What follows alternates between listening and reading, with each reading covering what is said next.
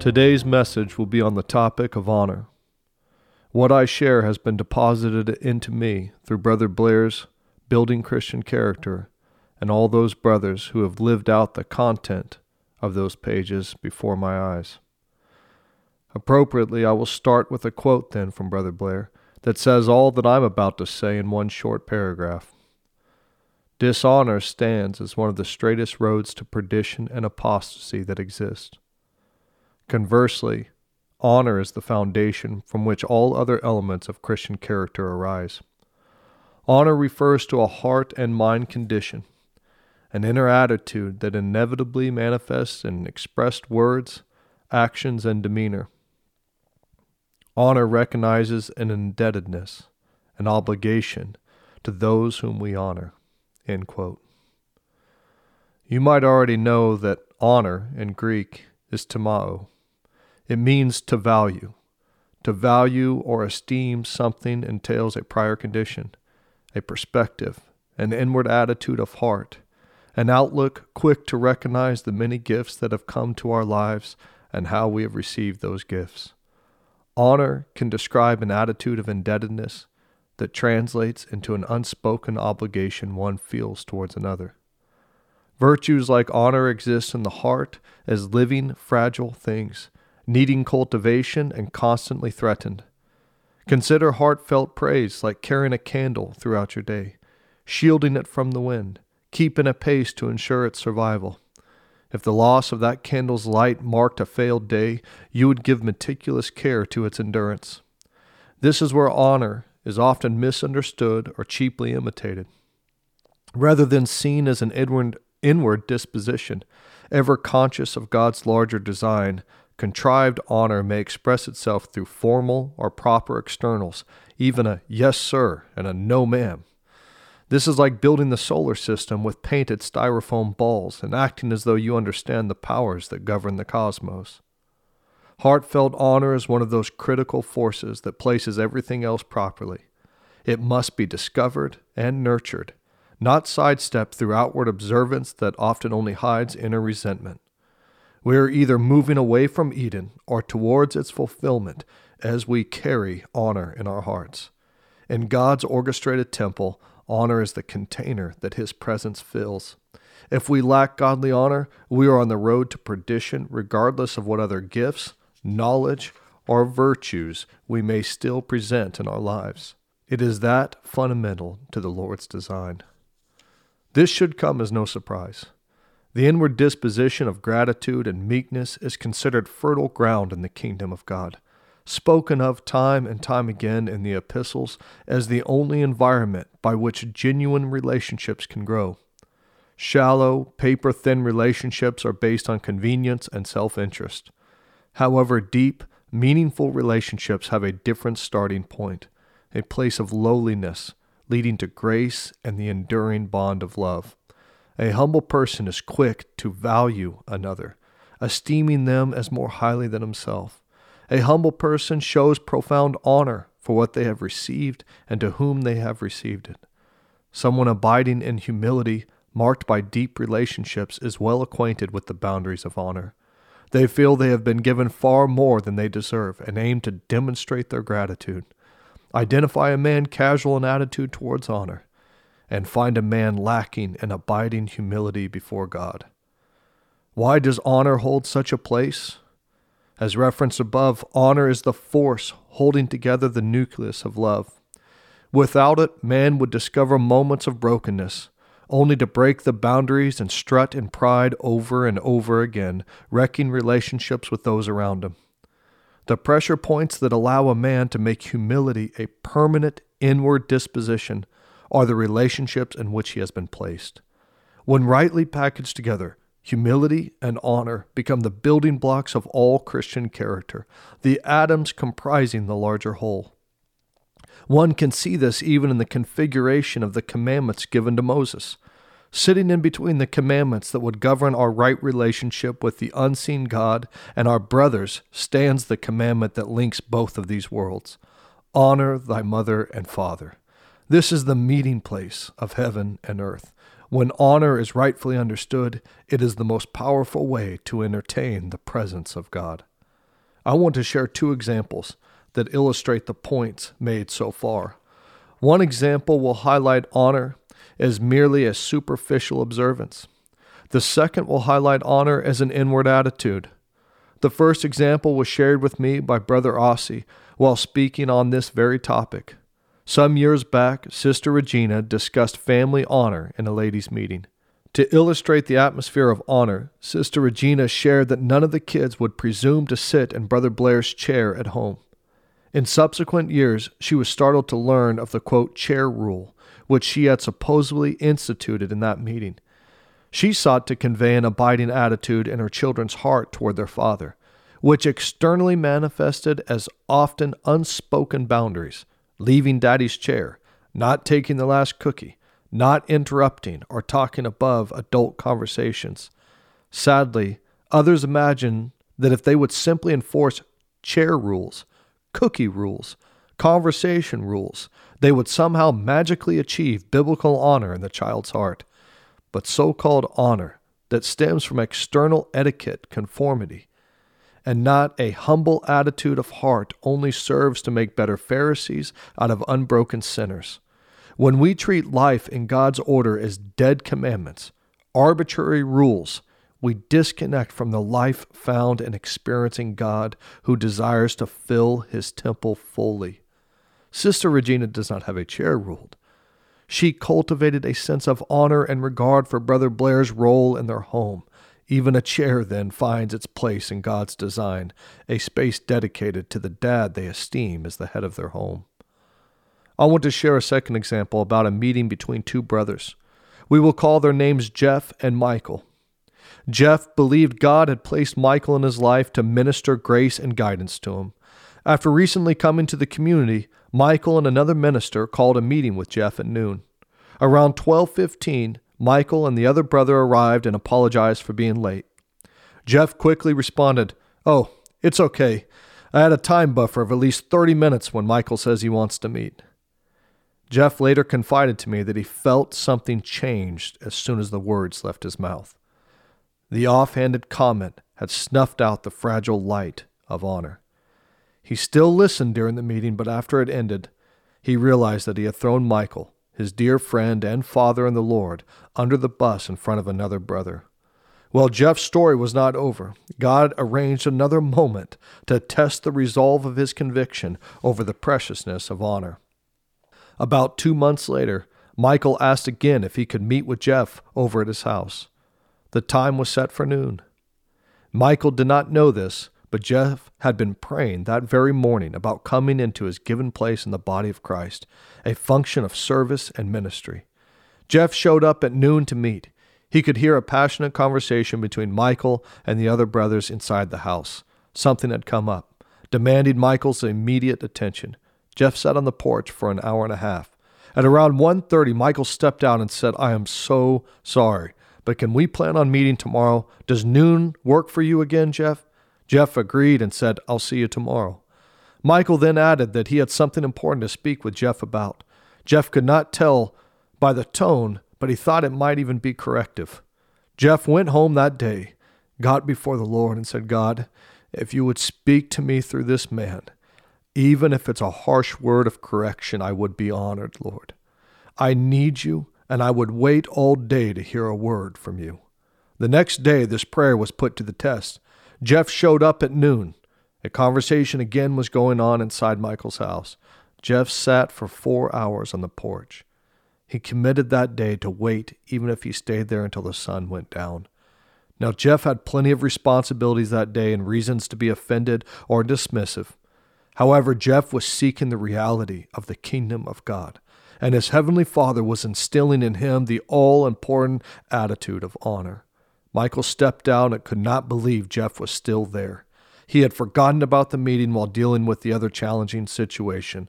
After apologizing, he said, Jeff, do you still have time? I was praying for you, and I felt the Lord had impressed a word upon me.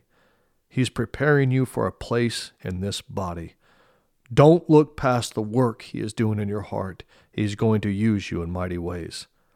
Jeff's prayer from that first morning was answered through a test of obedience, a test of honor. Jeff will experience more of the kingdom of God than many will ever know because of the great jewel he had discovered. I have thought often about the feeling Sarah eventually came to know when calling Abraham Lord. It connected the transcendent God of her trust to the place of her very home. She could serve Abraham as unto the Lord and experience a relationship with God that had such substance. We miss these places God gives us to immerse ourselves in His presence when we do not cultivate true inward honor. Standing in contrast to the dynamic pairing of honor and humility is the opposite pair of dishonor and pride. If honor means to value, then dishonor is to treat something as common. A man who dishonors relationships is a man fueled by pride. Please do not explain away this most certain correlation. If you are failing to honor relationships around you, then you stand in opposition to the grace of God. You stand proud. Given the dangers of pride, I will put some teeth to this evaluation of dishonor. I want to discuss three primary roots of perennial dishonor presumption, envy, and familiarity. Presumption is childish in nature. It operates in a place of insensitivity and ignorance. It fails to perceive the relational atmosphere between people in a room. It highly esteems itself, overreaching limits through personality, opinion, or drama to ruin a conversation. Presumption transgresses limits evident to others because he thinks more highly of himself than he ought. It does not value the origin or source of the great gifts and benefits that have come to him. Instead, he feels entitled to such things. As a self made man with a lot to say, he's eager to share his opinion before you can finish your sentence. If this man does not grow up, but just gives the yes, sir, and no, sir responses without ever doing an accurate inventory of his backward perspective, he will always be just a step removed from the purposes of God time and time again. Envy, on the other hand, is devilish in nature. A man harboring selfish ambition can honor with his lips but have ulterior motives. He does not cherish the gifts given to those around him, but covets them for his own advancement. Envy displaces all room for honor. Instead, it uses relationships to springboard itself to greater and greater heights. It will listen to someone not to discover a deeper place of humility and instruction, but to raid, plagiarize, and thus aggrandize its image in others' eyes. It may appear to honor others, only to demand and secure, though, a greater honor for itself. This man will know nothing of the presence of God. He has a serpent's venom in his veins. Lucifer feigned honor to God as he planned his own ascent.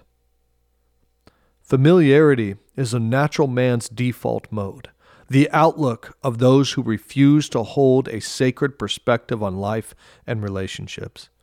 Familiarity lends itself to casualness and eventually contempt. Casualness forgets its need for the body, treating as common the relationship God uses to address those needs. Casualness in dress, in speech, dinner table manners, body postures, and the like express this corrosive familiarity. Meetings are approached without holy fear and expectation. The attitude instead is one of, well, I guess we'll just see what tonight will be all about.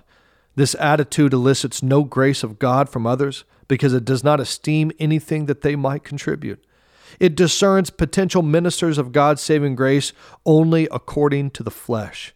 It exaggerates perceived faults and diminishes the potential impact of kingdom relationships. It does not recognize the God animating the whole temple. It is the posture of Uzzah, who will put his hand to anything because he appraises the holy only with natural eyes. This attitude of familiarity is a double edged sword, prohibiting God's ministry in your life, governing how others might receive it as well. A wife that sees her husband this way is a stumbling block to her children. She is a stumbling block also to the husband discovering his full potential. A few crossed arms in a Friday meeting can prevent the full impact of God's purpose for that night. A person who cannot move from familiarity to eyes of honor never witnesses the glory on the Mount of Transfiguration. Familiarity says in its heart, Is this not Joseph's boy, the son of a carpenter? In short, someone with an entitled view of themselves is quick to dishonor the places where sacrifice and service have been poured into them. They are self willed, self focused, and always misappraising the people and relationships that impacted their lives. They do this to God, to parents, to churches, to ministers, to employers, and on and on. Dishonor is a soil condition that allows only a phony, abstract faith to grow and thrive, and breeds individualism and disunity. I would call into question the validity of anyone's claim that says they are advancing in relationship with God, but who is not also growing in a deeper sense of relational honor. We can all recount countless Bible stories that identify the lack of honor as the tipping point of disaster Eve dishonored her husband and brought disaster to all of God's created order. Noah, after saving his household, was dishonored by Ham.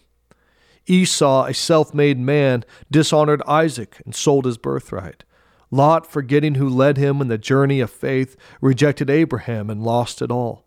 Korah and his co conspirators, being too familiar with Moses, were swallowed up by the earth. Saul, with selfish ambition in his heart, failed to honor Samuel and as a result lost the kingdom.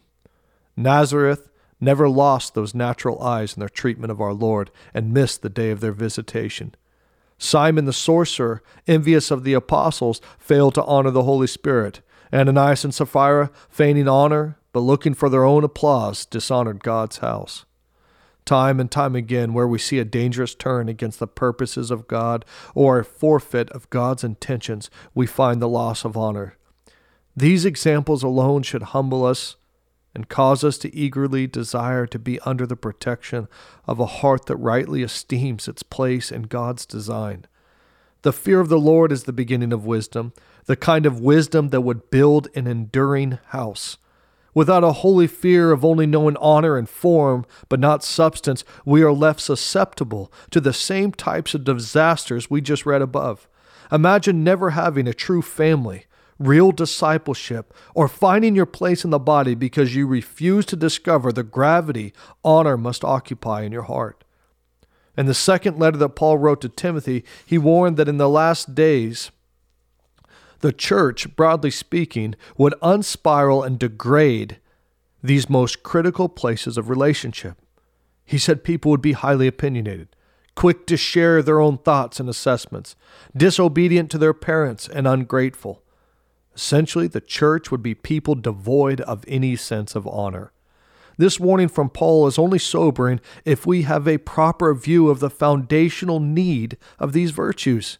If we do not perceive that the kingdom appears in and through our relationships, then I would understand the callous view of such spiritual laws as honor.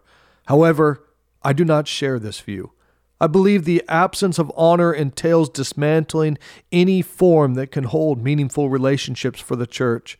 I believe harboring dishonor in the heart makes you a tool of the devil, an instrument easily manipulated to set fires all over and then lament a house burned. When a leader discloses concerns about an overseer to a subordinate, he almost always destroys honor in the subordinate's heart. A leader might do this because of his own insecurities or the need for feedback. He might just have a loose tongue and in a moment forget it sets ablaze the fires of hell. Regardless, when a leader talks to someone under his care about how another, especially a leader, doesn't do something right, it breeds a culture of criticism judgment, pride, and dishonor. Soon the youth is marked by rolling the eyes and quick little body language hints that says, There he is, doing it again. Encouraging these attitudes towards key relationships of the body will destroy the church. You might initially withstand honor's deterioration in your maturity, but the young amongst us will shipwreck their faith. Honor is the only soil in which to grow true and enduring faith.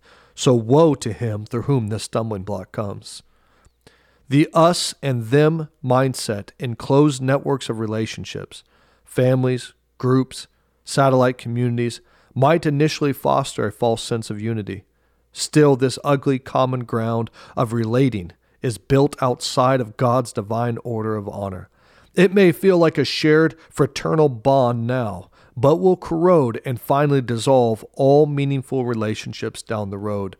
When leaders allow any speech of dishonor against the members of their home or the kingdom, they are sawing off the branch they stand on. As C.S. Lewis has stated, we laugh at honor and then are shocked to find traitors in our midst. I want to close where I started. Honor is chiefly about operating in harmony with the spiritual laws of God's house. As Brother Blair taught, it is coming into orbit, experiencing the reconciling of all things in Christ.